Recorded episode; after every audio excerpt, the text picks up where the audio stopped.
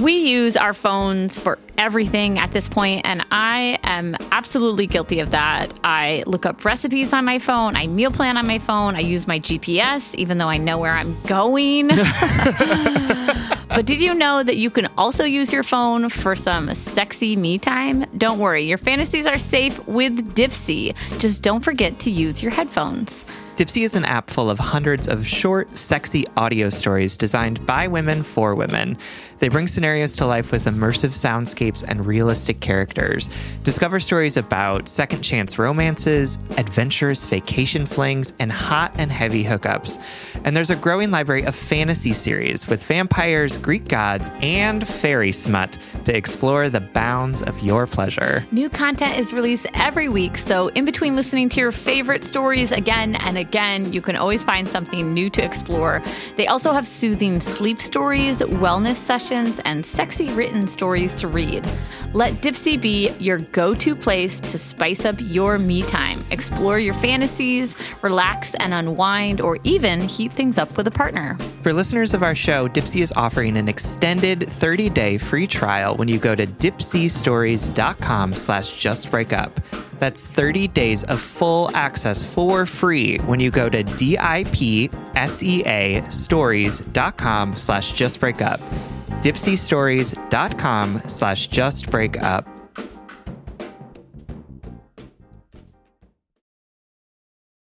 This episode is brought to you by Paramount Plus. Get in, loser! Mean Girls is now streaming on Paramount Plus. Join Cady Heron as she meets the plastics in Tina Fey's new twist on the modern classic. Get ready for more of the rumors, backstabbing, and jokes you loved from the original movie with some fetch surprises. Rated PG 13. Wear pink and head to ParamountPlus.com to try it free. Welcome to Just Break Up, the podcast about love, heartbreak, and all the relationship advice you don't want to hear. My name is Sierra DeMulder. And I'm Sam Blackwell.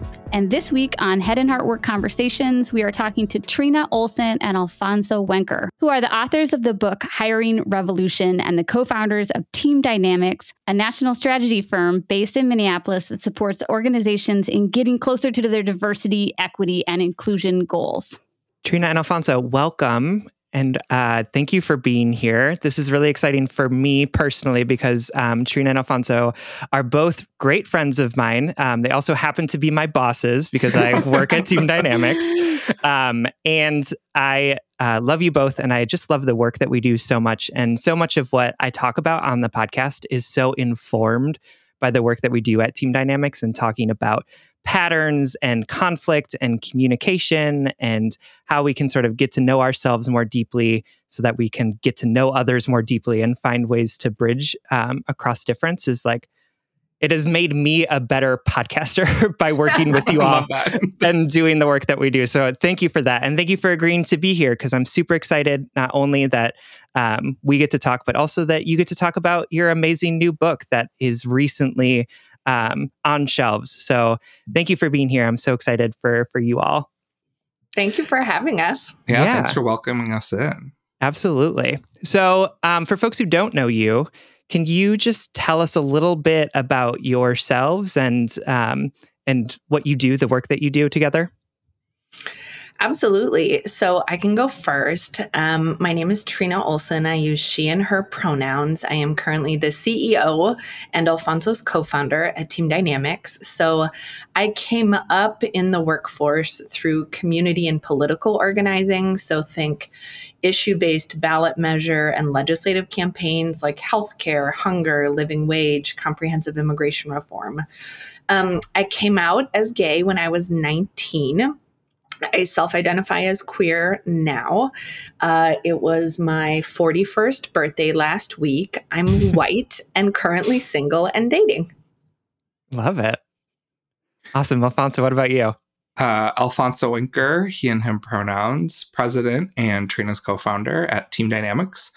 Couple of identities that are important to me that really inform how I show up in space, how I tell stories, how I make sense of people I'm third generation Mexican American, raised by a brown mom and a white dad. I don't speak Spanish fluently.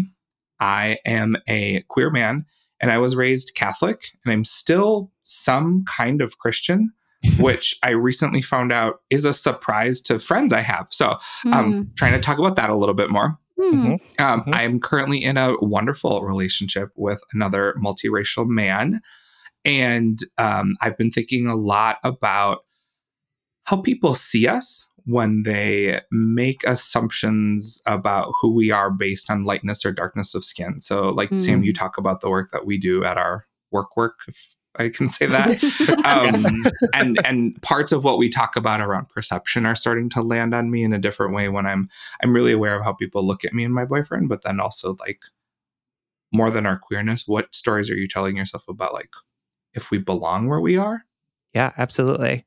Awesome. Um, can you tell us a little bit about how you got into the work specifically that you do now um, at Team Dynamics and the origin of this company that you two co founded?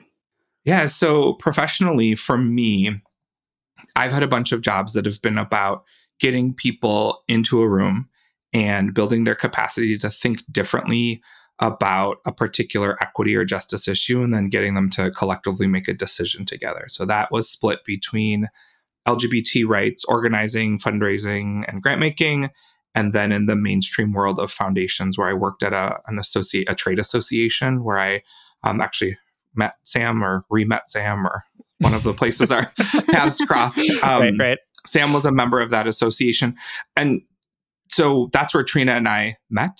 Um, you know, Trina was doing all that issue work and campaign work, and I was doing all this organizational development work. And we started to practice and play together, giving workshops and Mm, modeling what it meant to be colleagues and coworkers who weren't the same race and weren't the same gender, but Mm. were two queer people who cared about some of the same things. that's fascinating. I think as the, as the outsider here, the one that is not part of your work work, um, the work that you're doing seems so crucial and it makes so much sense. And yet we see we don't see these conversations happening uh, in local communities or on like a national scale. So i commend you both for like creating this you know creation is an act of courage and you're definitely creating some amazing spaces and conversations. And as sam said i i see the difference in him since he's been a part of your team also because he's less stressed out about his other job you know, Yeah, like his old yeah, job. that's really nice. Yeah, I think what's so interesting, right, is that Alfonso and I both had um, a pretty heavy hand in the policy change side of work because we know it's really important that laws and policies have our back, right? So, as we all are looking at like garbage abortion bans taking hold of the country, right? Like, we need Mhm. laws to be on our side. And what we were discovering is that people are really unsatisfied with their workplace relationships. Hmm. So their relationships with their supervisor, their relationship with their colleagues, their relationships across race, gender, class, immigration status. And Alfonso and I um, are realists, but we also have a ton of hope because we're living proof that you can build a mixed team on purpose and it can be so much fun and so effective. And so Hmm. for us, you know, thinking about being on y'all's podcast and thinking about being in real and right relationship, thinking about consent and choices, for us, it does feel like what we're doing all day, every day is helping people live their values in their relationships. And for us, our sandbox is work because so many of us as 100%. adults spend a lot of time there.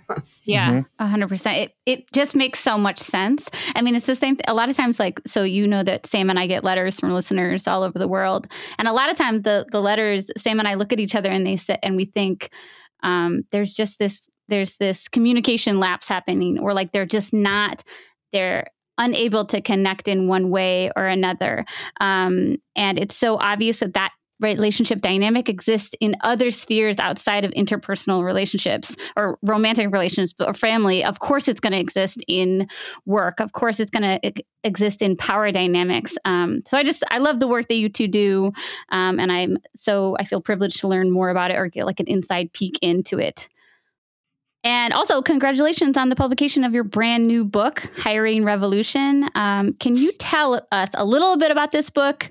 Um, obviously, we want our listeners to go out and find it. And um, so, tell us a little bit about the book, but also how best do you see people finding it and utilizing it? Yeah, we are super excited. It is available wherever you get books, and you can find it at hiringrevolutionbook.com. We also did our own tricks, meaning we learned from professional narrators and it's also available on Audible. Ooh. So if you're looking for friends to go on a walk with you, we're happy to be in your ears and talk to you about racism and sexism and hiring. Um, so, Alfonso and I, for our age, have done an odd amount of hiring. And in part mm-hmm. because mm-hmm. he was building a fellowship, we've worked with hundreds and thousands of volunteers. I worked on campaigns that had to scale up really quickly. So, um, we have a lot of practice and we're able to really notice firsthand how what has been deemed quote unquote traditional best practices for hiring is just screwing everybody over workers, workplaces. It's bad and it can be better. And so we started writing the book in 2019 because we were tired of inefficiently answering separate questions. Mm. we were like, oh, this really keeps coming, right? And then, as y'all know, all hell broke loose in a couple different directions in 2020. So, with the murder of George Floyd uh, at the hands of police here in Minneapolis, uh, the COVID 19 virus and variant, and then the enormous economic and workforce upheaval. Um, so, we're feeling really like we created a guide, a workbook, a path, a map that if folks choose to you know walk their talk and live their values they can fundamentally shift what happens in their hiring process away from super racist and super sexist hiring norms. Mm. alfonso do you want to say our dream for how people would use it? Like for real for real? Yeah so there's this thing about business books or management books where we tend to kind of pick and choose the parts that we like uh, the book doesn't work if you just pick the parts that you like on purpose. Mm. There's going to be hard parts that you don't like. And it's written in an order because you're supposed to do the things that are in the book in the order that they happen. So if you're just like, nah, I don't need to do that, you won't achieve the goals that you set out to achieve. So it's our absolute truth of how we have built a team that is majority people of color, over half queer, more than half women, right? And so the dream is that pe- anybody who has any responsibility in, in, in a hiring process will use this as their playbook for how to do hiring moving forward. And I think part of what we tried to do was make the impossible feel possible. I think mm-hmm. folks get, we often talk about folks get captured in the enormity of injustice. So, like, racism is so big, sexism is so big. Like, the societal issues we're facing are so big. Pay gaps or hiring disparities are are societal and they're bigger than I am.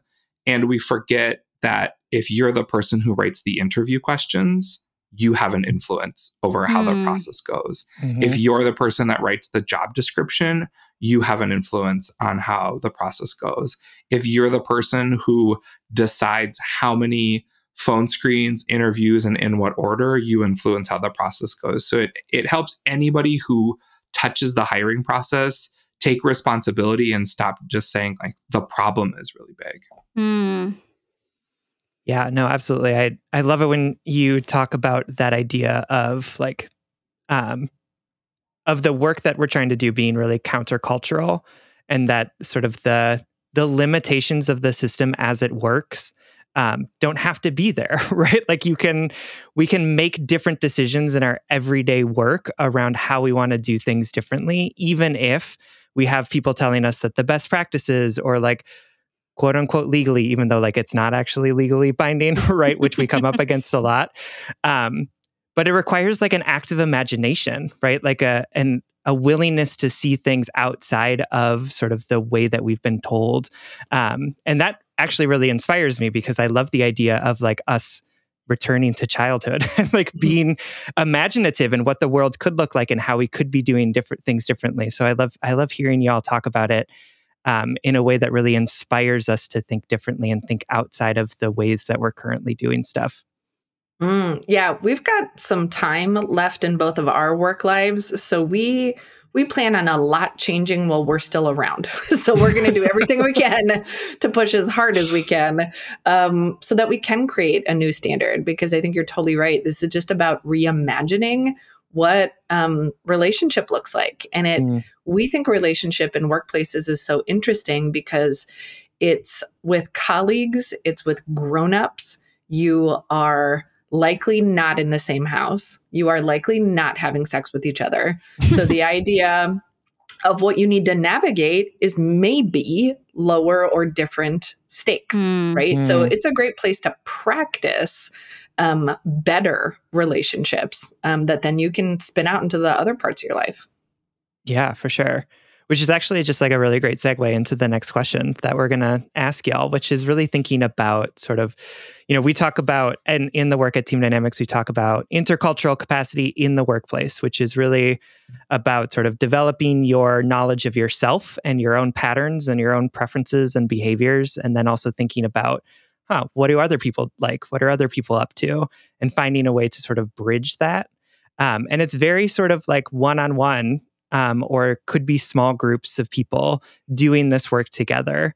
Um, but thinking about sort of like the big issues of systems of oppression, like racism and um, homo and transphobia and um, ableism and misogyny, right? It can often feel like those relationship pieces aren't as important because like there's still this big thing that's like really awful and so unmanageable. So I'm curious how you two see relationships as part of the work of dismantling some of those big systems.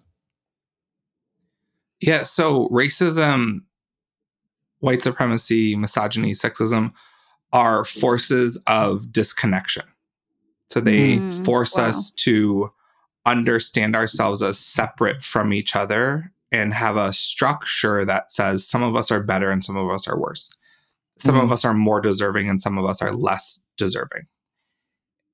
And so to disrupt those forces, we have to understand that our we have to understand that when there is violence, discrimination, oppression, um, economic disadvantage, that actually makes everyone's life worse. Mm. And that no shit in our current economy, we get really tricked into believing that if someone has more, then I'm going to have less, rather than thinking Hmm. abundantly about the fact that, well, what if everyone had enough? What if we Hmm. had enough health? What if we had enough safety? What if we had enough food? What if we had enough um, time and space to be as creative and loving as joy and joyful as we needed to be? And I think the only way we do that is by building relationships where we practice at a really micro level. And Mm. in her book, Emergent Strategy, Adrienne Maree Brown talks about, she has this quote, and I'm going to get it kind of wrong, but she says, sometimes what's happening in the world is so bad that we forget to practice co-evolution through relationship but in fact mm. that's the most powerful work and so that really guides Wow. me because i think if trina and i as co-authors if trina and i as podcast hosts together if trina and i as business partners don't know how to tell each other about about how we miss each other or bump into each other or trip each other up or feel like one is making the other one feel small if we can't do that in our one-to-one relationship if i can't say the thing you just said really feels like it's reinforcing white dominance or if trina can't say the thing you just did was super sexist. And for us to say and our relationship still matters that like when we do that it's not about putting our relationship on the line but saying because i care and i want to stay close and get closer.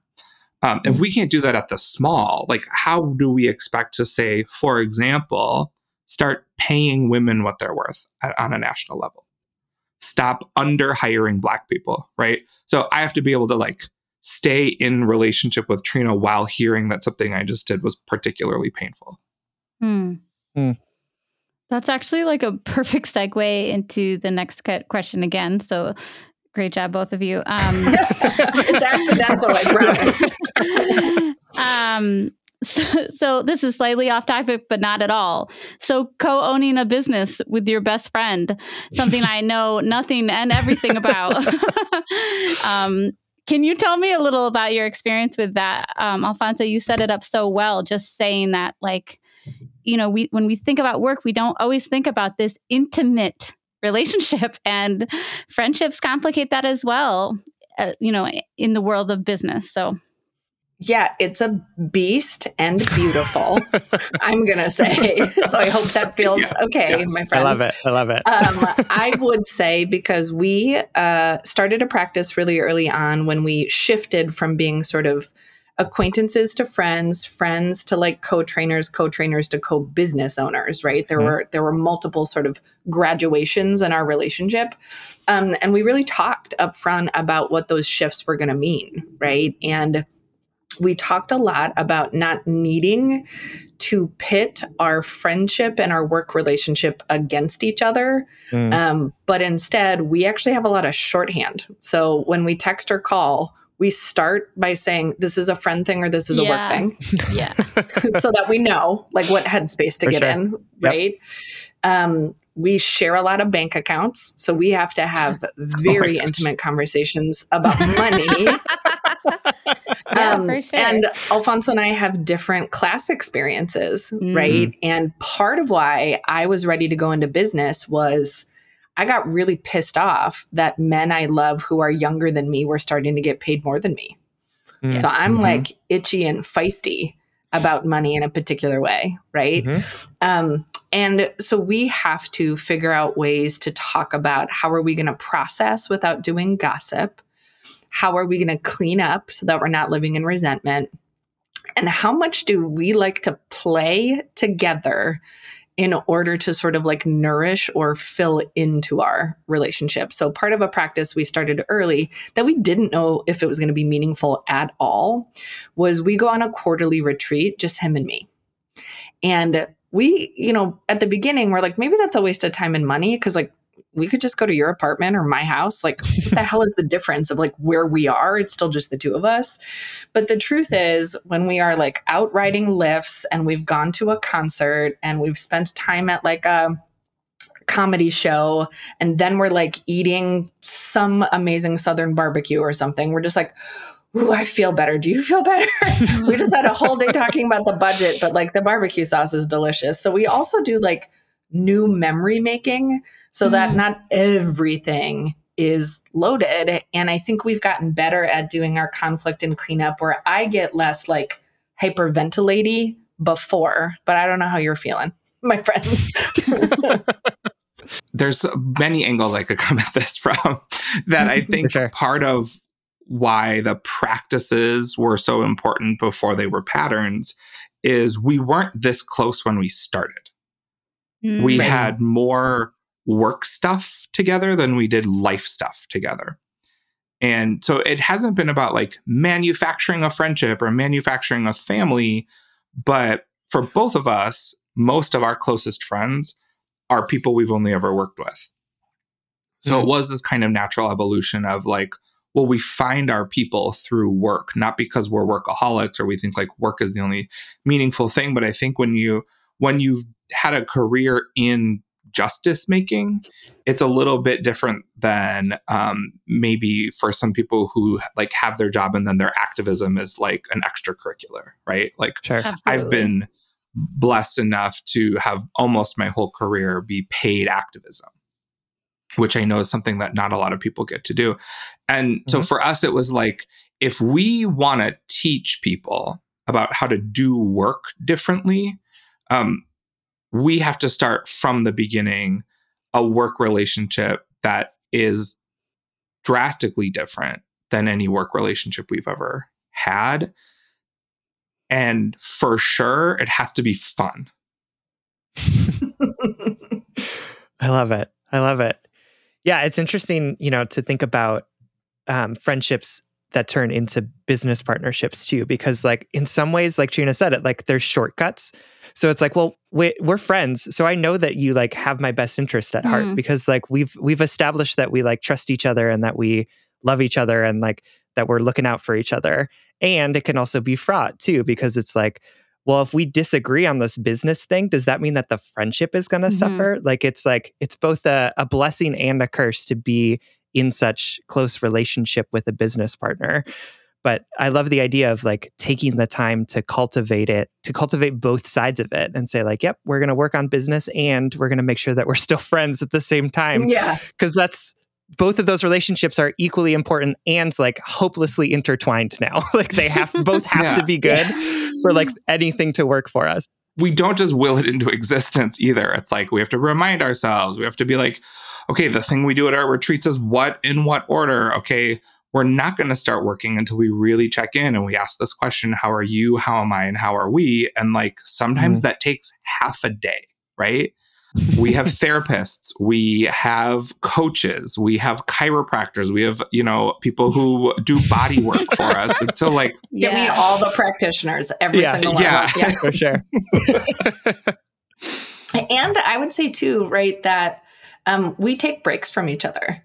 Um, So there are times when we have invited each other to participate or in something, or we have some sort of shared friends or community doing something.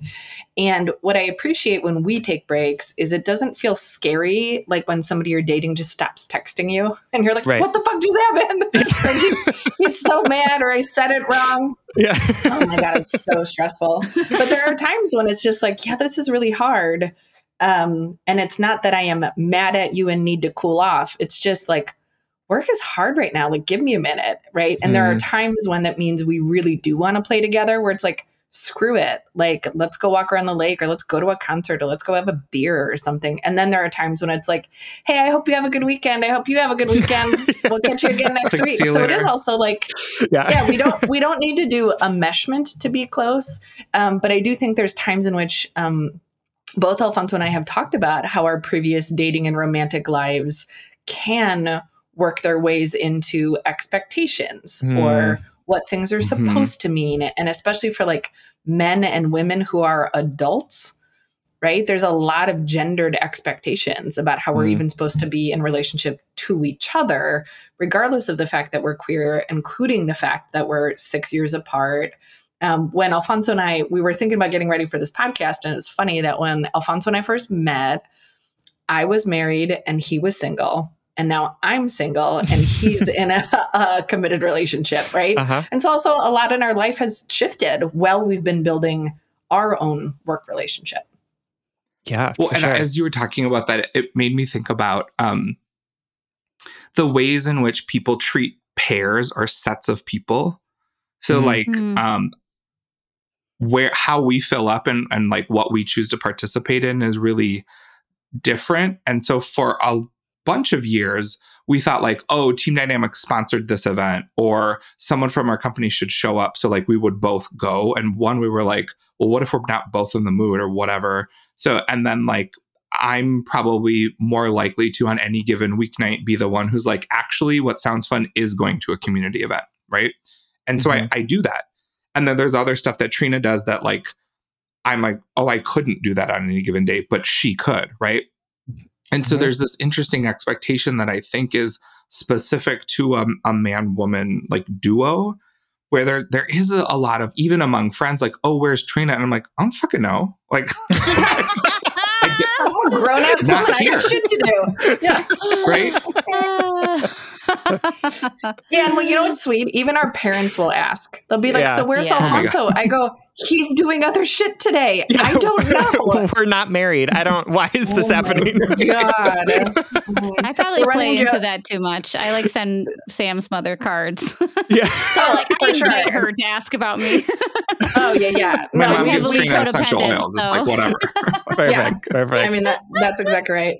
But it is it is interesting out in the wild that all of this imprinting about duos or pairs or friendships or work relationships or men and women in midlife or just like whatever the expectations people have, we realize like, oh my gosh, it's wild how many assumptions people make about us together before they know us Mm, and how he and I actually are together. mhm. Yeah, totally. No, what do you think the assumptions are about us, Sam? From a Well, we've had like meetings with potential sponsors who they meet us and then they're like, oh, cool. So you're like a married couple who gives people relationship advice. And we're like, well, we're both married, but definitely not to each other. yeah, we always say when we take when we take photos for the business, we have to tell the photographer like make sure this doesn't accidentally read as like an engagement shoot. Yeah, yeah. Oh, Yeah, no. and I think what feels really fun, right, as queer people, is we get really sad for folks culturally who always split up by gender in their Mm. adult friendships, Mhm. right? And I'm not just going to say all straight people because that's absolutely not true. It's For sure. cultural communities, religious communities. But one of the things I love is that my friendship circle is super mixed across gender identity and expression. But um, the world has trouble knowing what to make of us any of us across gender so i am sure there's a lot of experiences that the two of you have as well as as co-hosts and and as friends Yeah, for sure. Whenever anyone assumes I'm straight, it's just like it's so wild to me. it's like I cannot believe that you looked at me and were like, "Yeah, straight man for sure." Because like in my head, I'm just like assuming that I'm walking through the world in one way, but people people still assume.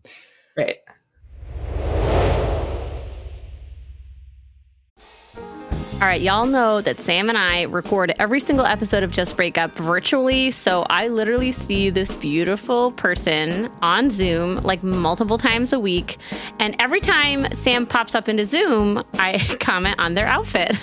And I swear, like 99% of the time, I'm like, oh my God, that, that outfit is so cute. Where did you get it? Sam says Quince. You too can upgrade your wardrobe with luxury essentials at unbeatable prices. Quince is here to transform the way you shop with a range of high quality items priced within reach. That's right. They have 100% Mongolian cashmere sweaters for $50, organic cotton sweaters, washable silk tops, and timeless 14 karat gold jewelry. And the best part, all Quince items are priced 50 to 80% less than similar brands. By partnering directly with top factories, Quince cuts out the cost of the middle person and passes that saving on to us. And Quince only works with factories that use safe, ethical, and responsible manufacturing practices and premium fabrics and finishes. I love that. Y'all have heard me talk about my leather bag that I use as both a laptop bag and a diaper bag. And I love it because honestly, it looks really cute in every single circumstance that I use it. Indulge in affordable luxury. Go to quince.com slash justbreakup for free shipping on your order and 365 day returns. That's Q-U-I-N-C-E dot com slash justbreakup to get free shipping and 365 day returns. Quince.com slash justbreakup. All right, Head and Heart workers, you know I'm all about tackling our money shame and becoming fiscally empowered, regardless of how much money we make or how much debt we have. I think it's such a crucial step in our own self acceptance and empowerment.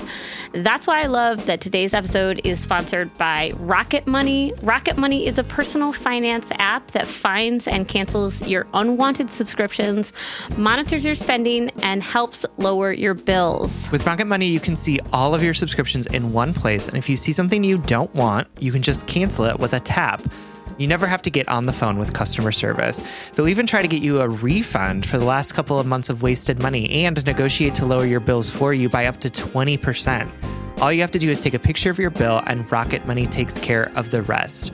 Rocket Money has over 5 million users and has helped save its members an average of $720 a year with over $500 million in canceled unwanted subscriptions. And listen, we always talk to you about like conflict styles and open and honest communications, but honestly, save your energy and get Rocket Money to cancel those subscriptions for you.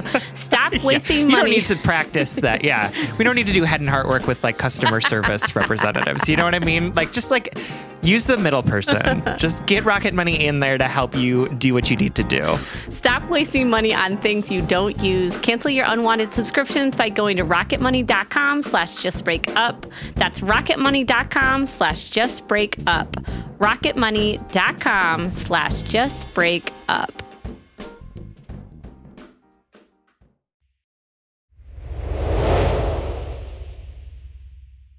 Cool. Well, let's talk a little bit about dating because we are a relationship advice podcast and we do mostly talk to folks who are talking to us about romantic relationships. So, Um, we have a lot of folks that write into us um, who are dating or who are looking to date and who are also really conscious of social justice issues, especially in the course of the last two years since the murder of George Floyd. So it can be like a hard sort of line to tread around how do you sort of enact your values around um, racial justice or gender justice in doing it in a way that is not performative but that is actually sort of internalizing the things that that's happening. So i'm curious how you all would uh, approach giving advice to folks about what they should be thinking about or working on as they're trying to date within their values around social justice issues Alfonso, do you want to talk about the man side of men on men dating relationship app world? Because we're really clear, right? In the algorithms, if anybody's doing online dating, we all have a very different internet. Oh, for right? sure. And Yeah. in terms of what the apps are doing, the algorithms are feeding us, what the norms and the patterns are and aren't. So, Mhm. like in the world of dating apps where folks can say things like no fats or no femmes, right? And other Right. things that people will indicate, right? I would say on the lady side of dating, there's a lot of body stuff that gets hidden. Um, folks now just say athletic. I'm looking for somebody Mm. athletic as a way to say skinny, Mhm. which also has Outdoorsy. I've seen that. Totally Hmm. has has race implications about ideal body types or about what would be attractive or not attractive. But Alfonso, what would you say from your corner of your side of the internet that comes to your phone? trash.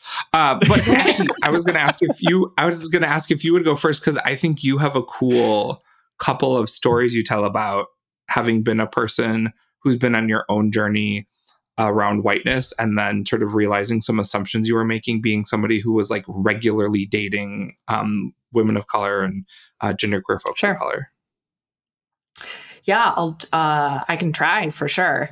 So, um, I'm somebody that has been uh, actively dating or like romantically inclined since I was probably 15. I think I had my first boyfriend in eighth grade, um, and then I was married for a good chunk of years, uh, and now I'm single. So I'm dating as a grown up, um, as a CEO, as a like boss lady, uh, and it's different for sure than it was to sort of date in my early 20s. And I think as you were talking, Sam, about the performative piece, I think as folks are trying to suss out the complexity and the alchemy of desire, attraction, compatibility, curiosity, genuine interest, or just feeling sort of like a draw towards somebody or something, I would really want white people to be careful or conscious, probably both, about um, in the same way that some folks are running out because they want to have a black friend or an Asian Pacific Islander friend or a Middle Mhm. East North African friend. Alfonso's just breathing. Um, to make sure that you're not headed towards a relationship that's about voyeurism or extraction or just wanting to sort of sidekick a culture that is not yours. Mm. Right. And I don't think fol- folks fully think through when they really, really are saying, I'm open to dating all races or like whatever works for me. In the same way that folks are like, whatever pronoun works for me. We know people for whom that's true. And we know people for whom they haven't thought it through when they're saying that. And it's not true Mhm. right? Mhm. There is something that sort of feels better or worse. And so I think there's a lot of self awareness work to do um, as you think about imagining a future or just even imagining experiences with bodies that are similar or different to yours as you're thinking about for example where to go on a romantic vacation that would or wouldn't feel safe for Mm. certain people right so inside the US and outside the US and not making assumptions right also having um, really thinking about things even like i swear to god education requirements in dating like you see that a Mhm. lot of like Mhm. putting your highest degree um, as you are thinking about all of these filters in dating or all of these deal breakers, it does feel a lot like the way we approach hiring, right? And what assumptions we're making. And so, from a class background perspective, um, from a tradition or ethnicity perspective. And I do think it's complex. The number of times that I have also heard recently that there are folks who have heard about me or learned about me or have been introduced by a friend and are really excited that are women of color that feel um, really ready to say right now, I'm not interested in dating white women right now. Mm. And that being okay. Mm-hmm. And right. it not be about me sort of pushing through that no or saying, but like, I'm special or I'm woke or I'm cool or I'm good, right? that there is a lot of energy in really respecting wherever somebody's at right now. And I also think, you know, I, um, it is always sort of a journey around programming and who I've ever been taught are attractive, mm. right? Around gender identity, expression, um, who I think I would feel close to, whose families I think would go together. And so I think race, ethnicity, religious tradition is super at the center for me of what I think about when dating, when in fact, most of the apps I look at want to talk about height and kids. and so yeah, it's, like it's just interesting yep. what people are centering and not centering when you think about like no no daily life with another person for any of us that are looking for a for a serious relationship right now so i think it's it's something that i've noticed sort of a shift in recently and as a grown ass person dating it's really fascinating to see who's ready for those conversations hmm. boy internet is um atrocious. It's disgusting. Wild and wonderful. Wild, wild and wonderful. it's wild and wonderful. No uh-huh. i i can't say that like so i'm aware of and i have seen play out like some of the no fats no femmes bullshit. Mm-hmm. i have watched um dark skin men of color like get fewer like likes or responses I have seen coded language in profiles. I can't say that I can recall with specificity like individual events of someone pushing me away because of my Latinx identity. However, I have been in a lot of therapy for the last four years. And my whole dating profile kind of read like fuck you and go away for a long time. so, um, deep, deep, understandably, well learned, my friend. Oh, absolutely. 100%. Yep. no one, no one had a chance to be racist to me because they were, oh, just like, get out of his fucking thing. Like, don't have that, right? Like, um, and the truth is, for me, I think doing my work in public has meant that I've actually met a lot of people who got to hear me talk about race and gender um, sure. before we went on our first date. Right. And so I was thinking about these like buckets or categories of um, guys that I've dated. So there's two kinds of white guy that I've dated. In the one kind of white guy is like good liberal who actually is like really fucking racist all the time um, because they think uh-huh. like they can complain about uh, like the ways in which they think they're being oppressed to me. And I'd always be like, that's not cool. And then I'd be like, why am I crying? And I'm like, he's being racist. But like that took me a while. Sure, sure, sure. Hence then the four years was, of therapy. Yep. yeah. Yeah. then there was like white guy who wants me to co-sign on his activism. Like it's cool mm. that I mm. like dress this way and talk this way and participate in this thing. And I'm like, yeah, I just think you're like supposed to because it's, you know, whatever decade we're in. It's right, the least right, you can It's the least you could do, right? I think there's this particular flavor too in gay man dating where like racism and internalized misogyny are doing this interesting dance too because uh, cis gay white men are still by and large in the workplace used to being men in the workplace. So they're used to in a lot of the locations they're moving through getting what they want. Mm and getting it the way they want it and when they want it and how they want it. And there is a pervasive thing, I would say, in my experience in Minneapolis among affluent white gay men. I'm just going to get trolled for this. Among affluent white gay men, uh, that is about like superseding their queerness. That is about like the only thing that sure. makes me different yep. is my queerness. And so, like, it's primarily about like incorporating into society and like really wanting to be seen as like regular or normal. So like that's a kind of person I've dated where I'm like, there's nothing regular or normal about me. Like I say queer for mm. a particular reason. I feel ab I feel against the norm, right? Mm. there's this there's been this piece where I've like dated within my own ethnicity or racial identity, um, across race with other men of color, where we've either done trauma bonding where we're like, look at how oppressed we've been. This is hot, Sure. right? Those are very brief. or there's Uh-huh. just a like, we're we're above it, we've survived. So we're hardly acknowledging the fact that we are two men of color who have in a predominantly white community found each other. Um,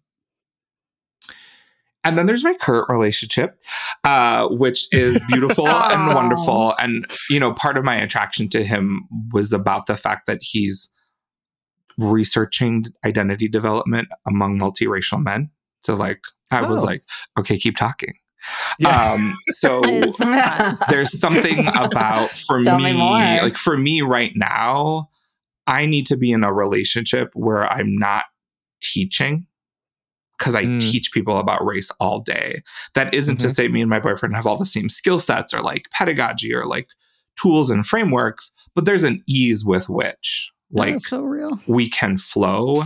And I don't feel like I need to vent or talk about or make sense of an experience. But first, I have to teach you about like the next seven words I'm going to say. yeah no that's that's all really real um and thanks for those examples and i i'm thinking about um sort of that piece around self-awareness too as as folks are entering into the work or into the the dating pool as well of thinking like where did i learn these patterns around how people i'm expecting people to behave? Or like where did i learn these patterns around attraction? Like who who decided that i'm attracted to this type of person and not this type of person? Have i ever like actually interrogated that? Or did i just inherit that from somebody else right? Like and that's a piece that i think that we often miss when we're trying to do this type of of social justice work is like we tend to move especially as white folks tend to move external and say like okay well tell me more about other people tell me more about other people's experiences so that i can understand them instead of being like what are my experiences? Where did i learn these things? Why am i doing the things that i'm doing? Who taught them to me? Um, and i think that that can be something that can be really beneficial for you as you're like entering into into dating as a white person particularly around like what what are the patterns that i have and how are they playing out for me? Because that self-awareness often doesn't happen. So uh, last question is actually for you, Trina, before we move into the final three questions that are the same for everyone. Um, so I know that you um, are dating, and one of the things that I love about you that you did was you created a PowerPoint presentation about you and recorded yourself like going through it and talking about your values and your experiences and what you're looking for and where you've been, um, and then sent it out to all of your friends and said, "Hey, do you know people who would like fit the bill that you think I should meet? Can you can you show them this PowerPoint and like send them my way?" yeah. It was amazing. It was was amazing. I was like, everyone should have one of these. Absolutely. I like I got it in my inbox and I literally just like squealed with joy because I loved it so much. It was like so much fun. Um, and I was just curious, like, what brought you to do that and like how has that been going for you? Yeah, it's a great question.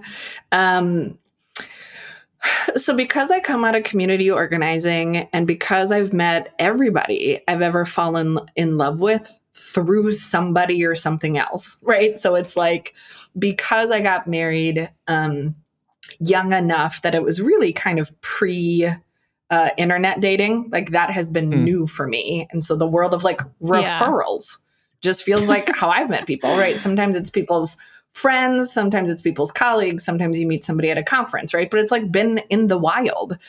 And I quickly came to understand that the same people, by and large, are on all the apps. So it's the idea of like, okay, great. If you're active and looking, you're trying to signal that you're active and looking in Mhm. different places.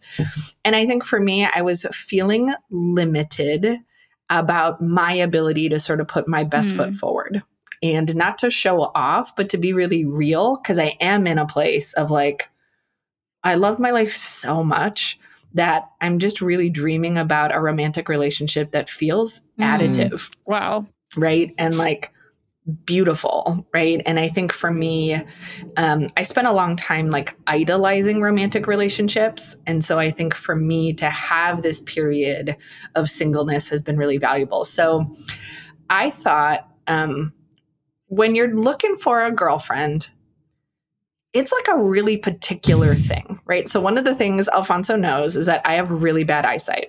So I wear contacts and glasses. And I was like, well, whoever's sort of signing up to be my girlfriend, I'm going to see really up close because in the morning, I can't see you unless you're mm-hmm. really up close, right? So when I think about like, oh, faces, right? And I think about faces that give me sort of the butterflies or whatever. When I think about how somebody likes to spend their time and what like turns them on from a like life perspective, right? What sounds cool and interesting to them. So I put together this PowerPoint. I felt like dorky when I was doing it. I found photos of me when I was little, photos from like life that I think paint a fair picture of who I mm. really am. And um it felt really scary to decide who I was going to send it to. I think I picked 54 human beings all mm. over the country and I just like bit the bullet. I probably like took a drink and then like clicked send. Um, because I think part of what is my responsibility in dating is making sure folks who don't think about dating as much because they're partnered have their goddamn eyes peeled for other people. That's real. That's real. Yeah. It's like you know, if you're not paying attention. So once I threatened to go to one of our friends' Christmas parties in my sweatpants because I was like, you said 120 people are going to be there. If another queer single woman isn't there, I swear to God, I'm wearing yoga pants and like my hair in a messy bun. Oh my like, God, wait. Fuck you. We were about 120 people. we were somewhere once. We were somewhere once and we went in and I was like, it's a room full of queer women. I was like, you stay in the kitchen. And I went in and I was talking and I turned around. I go, we're leaving. We're leaving right now. They're all in couples. that is a great friend. That is a great no, that's amazing. Right that's yeah. amazing. I was like, we've had enough. We've thank yeah, you everyone. Good night. We've gone. We've left. Yeah, yeah, yeah, yeah.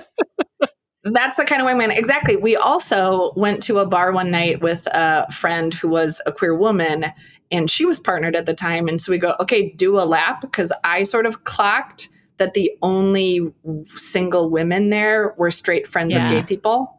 I was like yeah yeah yeah there are women here. It's not right and it's not about making huge assumptions but she did one lap of the whole bar and I was like yep you're right let's go. I go, because it's a really vulnerable thing to put For energy sure, out there right and so to your question sam of how is it going i'm going to say okay. medium so your listeners are welcome to help in any way they see fit um, but i do think uh, flagging for people in your life that really know you and can speak about you. I've had a bunch of friends ask some follow up questions yeah. that are really interesting, right? Of like, you know, what about somebody who has two kids or what about somebody who lives in California or hey, you know, there's somebody I know who who's at the tail end of a breakup, so I don't think they're ready, but like I actually think I want to introduce you. So I do think in that way it's like doing what you can even if it feels really scary to say I get it. I'm supposed to be like a, a spinster or something by this age mm-hmm. if I'm single. And I'm like, no, no, I feel like I've got the best to offer that mm-hmm. I've ever had. Um, so to ask friends to help feels scary and vulnerable. I also get really curious about what they assume I'll like because I didn't say much about like, here's my type. Sure. Right. That's that was not what was in there. Um, so I'm very hopeful that there will still be um, some some meetings and some greetings because of it. But um, Sierra, thank you for being supportive of it. It makes me feel less oh, guilty I, about I'm it. obsessed. I, Sam shared it anonymously. I don't know if it was like on a Patreon episode or a primary episode, and I think I speak for our entire Just Break Up community when we set when we applaud you. Well, yeah. and I, I love it when I, you know, hundred percent of the the negative feedback we get about online dating is because the culture of online dating is so disconnected from the intent, you know, or that ev- everybody mm-hmm. gets on there and they want to be the cool person. They want to be like the chill mm. vibes yeah. and they don't want to say, you know, we get so many questions like, do I put, um, how do I put what I want in my dating profile, like without coming off too strong? And it's like, well, why are you online dating right now? I mean, we could online date for a hundred reasons, hookups, connections, partnerships, friends. But um, I think that I love the two things I love most about the power, PowerPoint are the intention behind it. It's like so mm. vulnerable and also honest, and also uh, the community connection. I would never in my Mm. in Mm. at the times in my life in which I've been single, I don't think I've ever asked for my community's support. And who knows me better than Mm. Sam? And who knows me like I th- I don't think we think about coupling in that way either. We don't think about it we over romanticize it as you say as something that should just like happen organically um or something I don't know. Right. It's going to be like magic and Yes. separate. And you're like, or less magic and Yeah, maybe right. connected. And you don't know who maybe. your friends know. I don't know. I, I just think uh, A plus from me. yeah. Nice. Um, okay, so uh, last three questions are questions that we ask all of our wonderful guests. Um, and the first one is we like to reflect a lot on our podcast about like the preconceived notions we've had about dating, intimacy, connection, um, or or the I don't know toxic education we got about all of those things as children from family or pop culture or whatnot.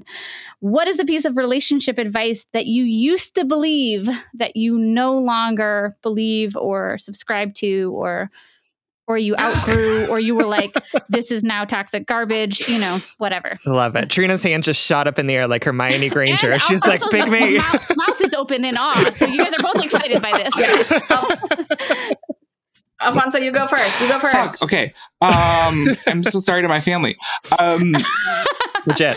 there's a person in my family who said who they say like oh i have these 10 rules but the number one rule i in my relationships is you're here because you want to be not because i want you to be like saying it to the person you're Mm. with Mhm. and i used to be like that's the best like whatever you're here like what you can come or go and i'm like Yeah. oh fuck that's like really awful um makes me i used to say it all the time Yeah. Yeah. right? I used to like think it all the time. I used to just think like, well, someone's gonna be with me and near me if they want to be. Like, and like that's just so. Again, I had the whole "fuck you" dating profile and was like, why am I single? Yeah, no, that makes sense. Um, so definitely, it had that like, um, get away from me. How dare you? But I would like to be, you know, in a relationship kind of vibe. For sure. For sure. I love that.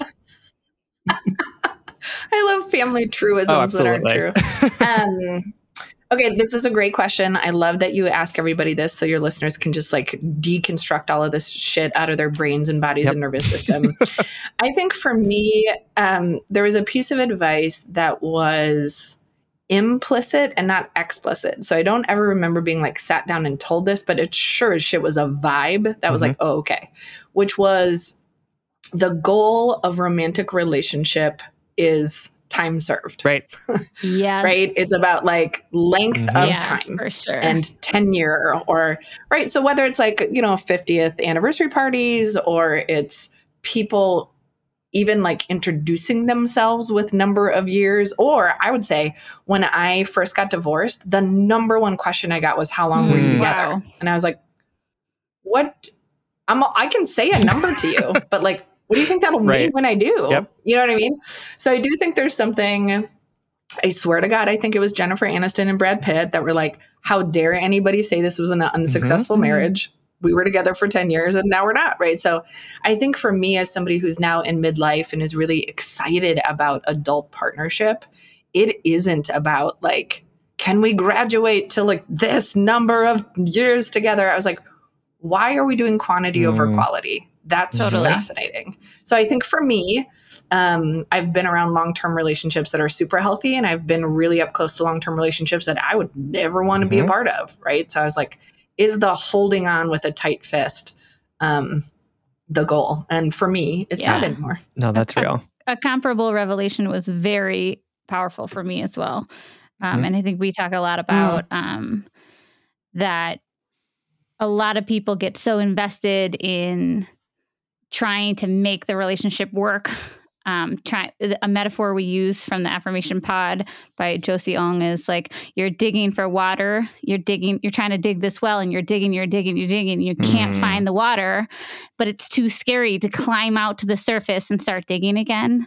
But, but if we Mhm. prioritize the Mm. fertility of the soil, the actual ground Mm. that will give you water over the labor of looking for the water, Mhm. um, it shifted Mm. everything. I thought it's also because I think, like you, I was like culturally conditioned to think that long lasting relationships were the goal and were hierarchically better Right. than shorter Right. relationships. Yeah. And Right. then I, you know, Right. I'm 35 now, but I remember at 30 thinking, you know, how the fuck am I going to be with someone for 50 years? like this, this ain't happening for No, me. exactly. You know? um, Yeah. like, oh my God. And that somehow your relationship will be ranked Right. as less because of it. Right. Awesome. All right. So the next question that we ask everyone is um, for a blind date. So at the end of every episode that Sierra and I do together, we have a blind date, which is like when we're trying to set our listeners up with something that we think they're really going to like. So would love to hear from both or either of you um, what what you would like to set our listeners up with. Okay, so I've been to one of your live podcast recordings, so I feel like I have a sense of your Yep. audience because I've like sat near them. Um, I think, especially uh, for folks who listen to podcasts while they're driving or doing laundry, I recommend every season of the podcast Scene on Hmm. Radio. S C E N E on radio. Um, there is a season number two that's all about whiteness. There's a season number three that's all about men and masculinity. There's a season number four that's about democracy. Season number five is really about climate. And they are incredible Mm. storytellers. Um, and they often talk about relationships and connection and community and duality. And so, um, yeah, I just uh, listen to all of it constantly. is my I love it. recommendation. Alfonso, did you want to do one? Yeah. So mine is, and I don't know how popular it is, but it's a newer to me a podcast from National Public Radio called It's Been a Minute with Sam Sanders. And it is for Mm. me the perfect mix. It's 30 minutes and it's the perfect mix of political analysis, what's hot in the news, plus pop culture stuff. Um, so if you Mhm. want just a rundown of like what happened this week, what did Jen Psaki say? What did like what happened on Housewives? Plus like what's the latest with COVID? Like it's perfect and it's fun Yeah. and it's super zippy. Absolutely. I love, Love Sam it. Sanders. He's one of my favorite correspondents on NPR. Okay, last question. How can uh, people, where can people find you and how can they best support you? Trina, where can These are people find you questions. on Twitter? Trina's Yeah. on Twitter. Ooh. Oh my God, I'm on Twitter, if you can even believe it. Thanks to our staff member, Alexa. She's my accountability buddy um, on Twitter. So everything basically online for me is my name. And because there seems to be like a semi famous Trina Olson photographer, you'll always also get my middle initial, which, which stands for Christine. So um, Trina C. Olson on Twitter, uh, on Instagram. And also, Alfonso and I co host a podcast called Behave, which is entirely about workplace behavior. Um, so you can also get that anywhere you listen to podcasts. Alfonso, your handles. Yeah, um, I'm I'm on Twitter, but don't tweet me because I I barely check it. Uh, but at Alfonso Wenker on Instagram, I absolutely check that all the time. And then you can tweet us uh, at Behave Podcast or at Team Dynamics LLC, and then also check out the book HiringRevolutionBook.com. Awesome. Well, thank you both so much for being here. This was a great conversation, and I just always love getting to hang out with you. So now we got to do it with microphones and with uh, Sierra here as well. So um, I love you both, and I love the work that we do together. And I'm just really thankful for your support of this podcast and being able to support you by um, uh, getting you the opportunity to talk about your amazing book that's coming out. So congratulations on that again. Thank you. Thank you. If you have enjoyed this episode, make sure to stay tuned for more Head and Heart Work conversations every two weeks on our primary feed. And you know it, if all else fails, Just break up.